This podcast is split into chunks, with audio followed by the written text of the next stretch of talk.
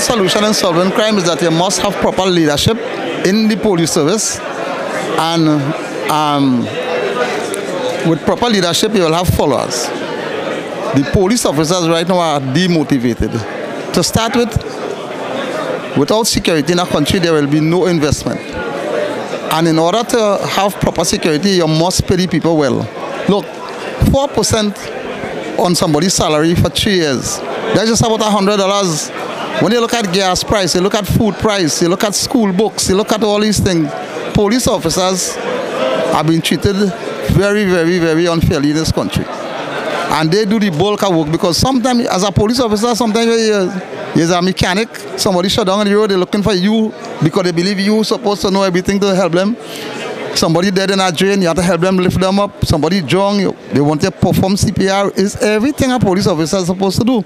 Now, in addition to that, when I was in charge of Central Division, I saw the helicopter landing all in the back of Kearney Station and picking up dog and handler to meet me on crime scene all over Trinidad.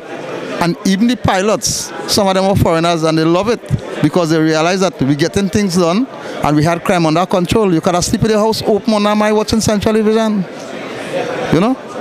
So, given your past experience with crime and crime solutions, the opposition leader has extended an invitation for you to be a part of future crime talks.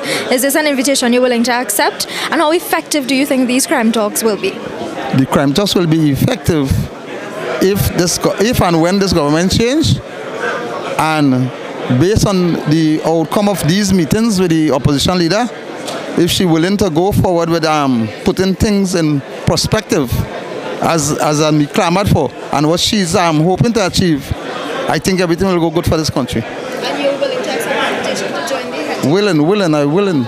I'll be there. Yeah. A lot of ideas came forward. The task will be to compile all of these together and use it in a way, you know, because from everyone there you could see it is horrendous. It, I mean, the country is beleaguered, the country is scared, and we really need to work together. So, as a first initiative, I think it went very, very well. Thank you so much. I would like to thank all those who contributed, all those who came out. It went really well. Thank you. The first anti-crime talks, you'd have seen it for yourself. It was very positive. There was absolutely nothing that I could say that something that we should have done or we missed out. The number of persons that came forward, and you could see the hurt, you could see the concerns, you could see the people willing to make recommendations. They want to work together. It seems that the whole country wants to mobilize. It's about good versus evil. So it seems that everyone wants to work to make this happen, except for Keith Rowley. He seems to be the only person that is not interested. He has no care or concern. You, I keep saying you cannot want to rule a or lead a country if you look like you hate half of a country. There was absolutely nothing that prevented this from happening. Thankfully, the leader of the opposition has become proactive and not waiting for Keith Rowley. I always say that if you want to be uh, um, involved in politics, you have to lead, follow, or get out of the way. And what Keith Rowley has done is showed total disregard, disrespect to the citizens of this great country. We, what we are doing here is packaging a foundation to ensure that we can have proper anti-crime initiatives to peg back the criminal elements. And it can work. It happened coming down to the end of the People's Partnership, where it was the highest reduction in serious crime in 31 years. In my last year as commissioner, it was the highest reduction in violent crime in 17 years. So it can very well work.